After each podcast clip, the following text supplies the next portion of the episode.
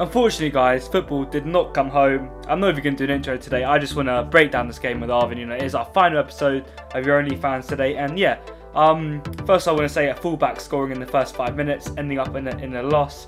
Uh, it's just a lot of different vibes soon out now. But, you know, let's try our best to analyse this game from an analytical perspective. Let's get straight into it and analyse Italy versus England, the Euro 2020 final. You know more than the rest of us.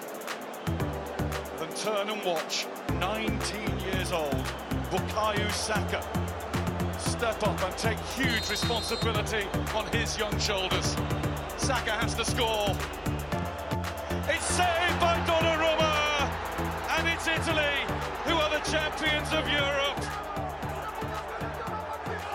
Penalties prove to be the dagger in English hearts once more.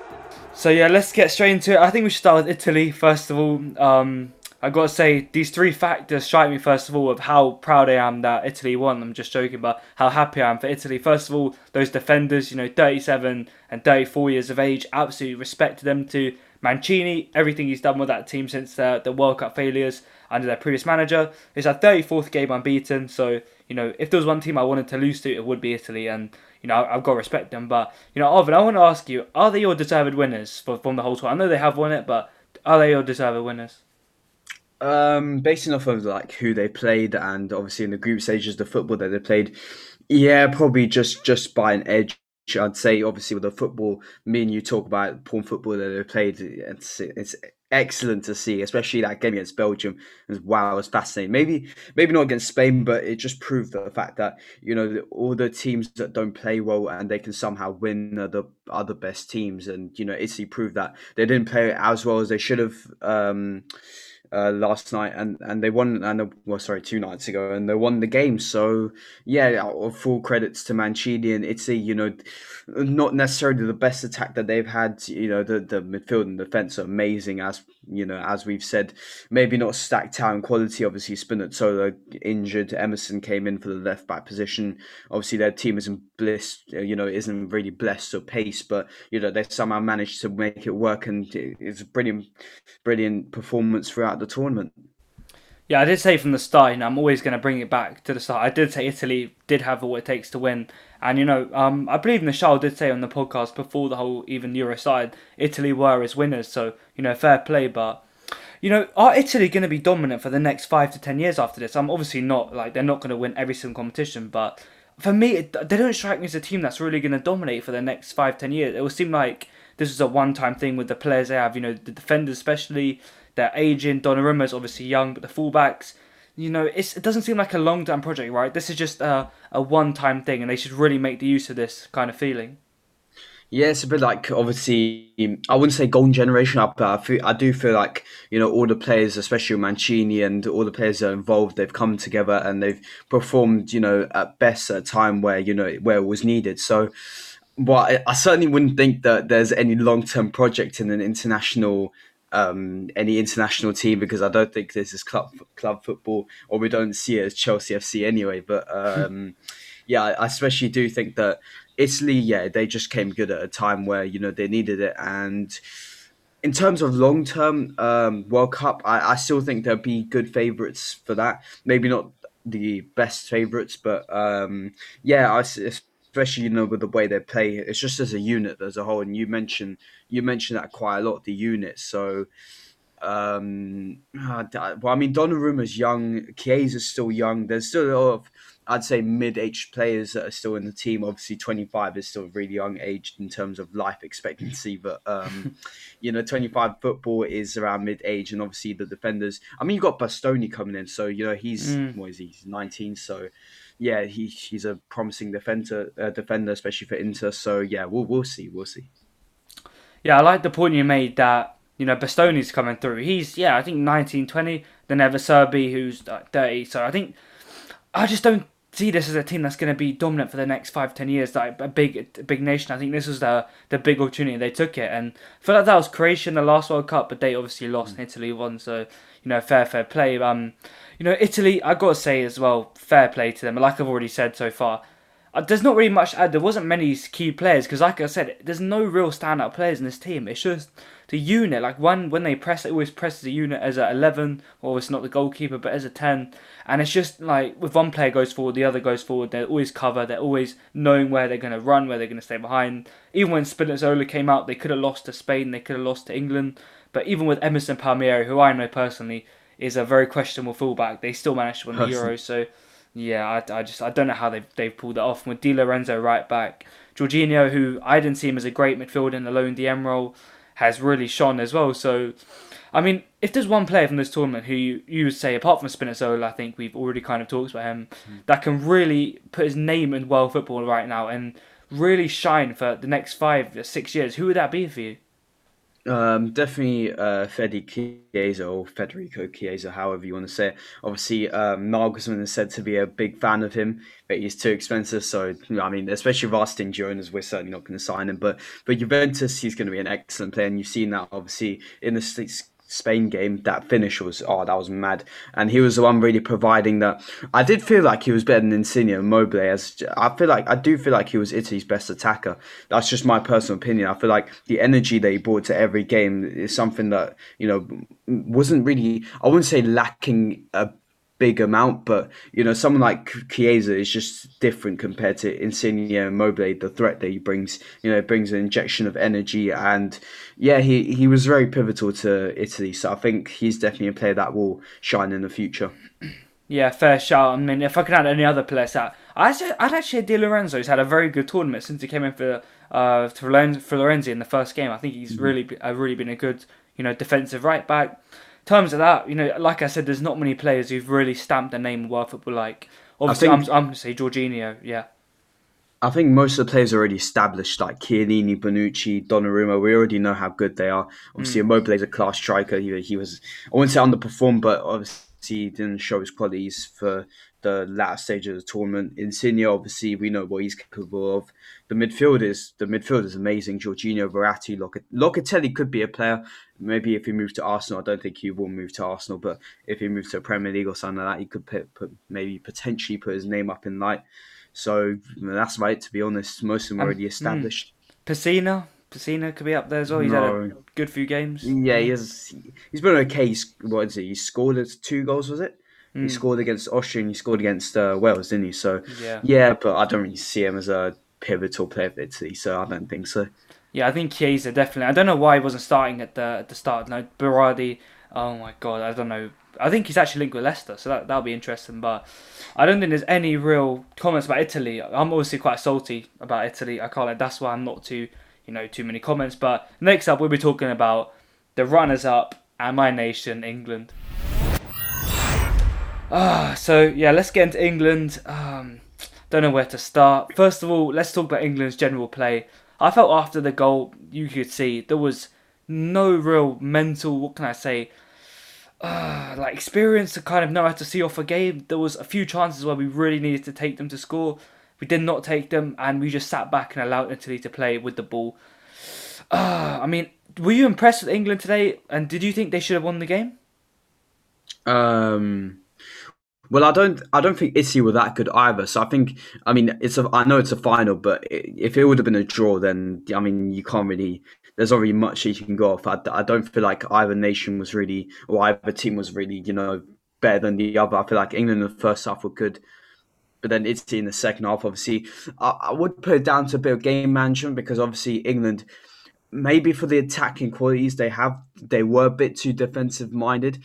I don't know if that was a flaw, but obviously that's just you know game tactics and stuff like that. So we can't really blame Southgate for that because it it has worked and it nearly worked then as well. You know they only lost in a penalty shootout.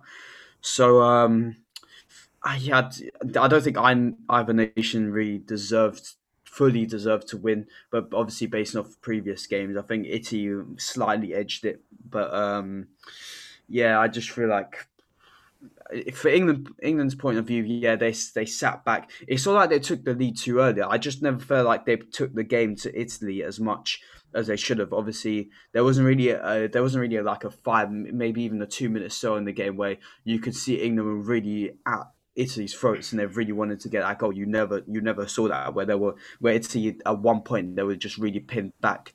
I, I don't think I saw that throughout the entire game. So and Italy, you know, England just allowed Italy to play, and if you do that, then you're just playing with a fire, to be honest. So, yeah, I don't think Iron Nation really deserved to win. Italy didn't pose that that much of a threat either towards England, but obviously they got their goal and they took it to pens and they won. So, yeah, I, uh, it's a tough one to call. Yeah, it's a tough one to call, and let's talk about one of the key talking points on this game. I think there's a lot of talk. I don't know if you saw this, mm. the Chiellini versus Saka kind of thing, where mm. uh, he pulled back his neck, and it, it kind of looked like a really dirty foul in my eyes. Um, obviously, I don't think it could have been a red the way he pulled him back.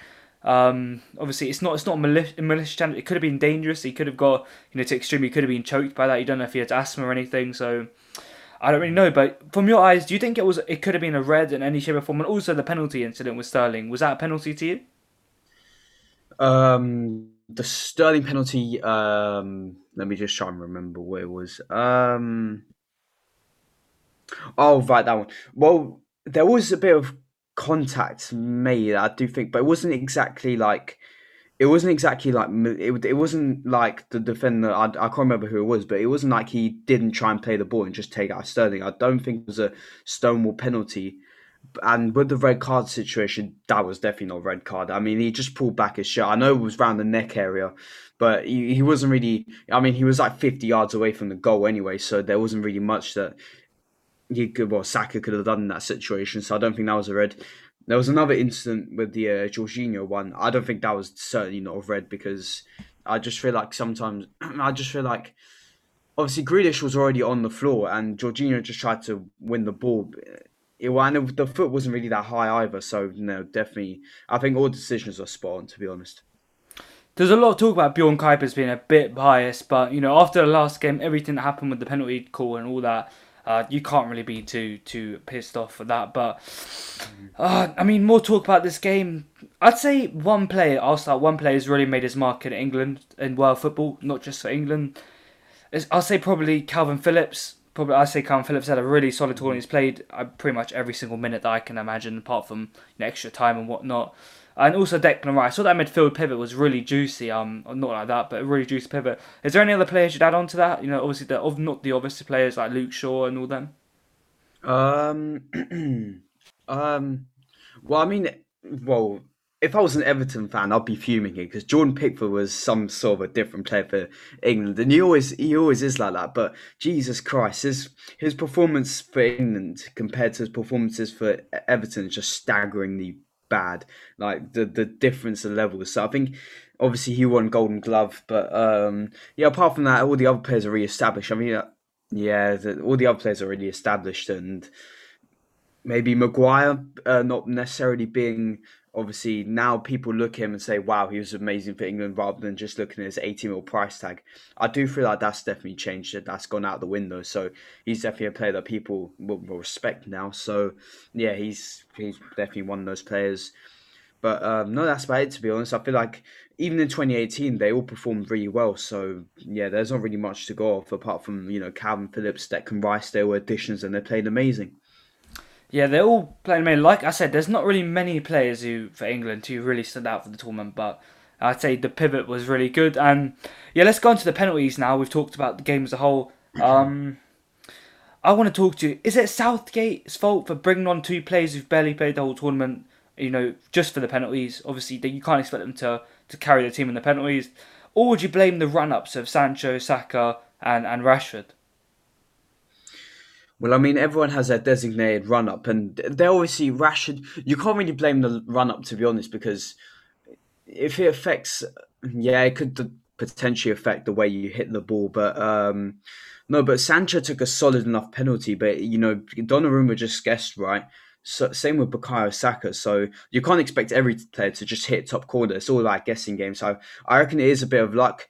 Rashford's one, I I expect him to smash that in, obviously, like he usually does. But um, no, I certainly wouldn't think it's the run up because obviously the players are entrusted within themselves to for which run up. So I don't think you can blame that because every player has a style. For example, Paul Pogba has this, you know, 25, 25 minute run up to you know his penalty and he, he scores sometimes. So um, the the substitution thing. Well, I've seen that happen before. Uh, you remember it with Paciencia for Frankfurt, and then he missed the penalty against Chelsea in the semi final. Mhm. I saw that against um, Germany, Italy as well in 2016 when we won the penalty shootout against them.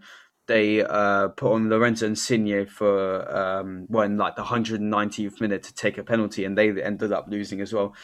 Um, Ah, you can't really blame Southgate because I feel like he's just done so much good in this tournament to be getting the blame for anything, and he even took the blame, you know, for for putting those players on penalties. But then again, you know, Sancho, Rashford, whether they were warmed up properly before the penalty shootout, whether they got a grips of you know the game, because I, I do tend to think that players who are already on the pitch who have played more would would necessarily be uh, how would you say more used to the environment.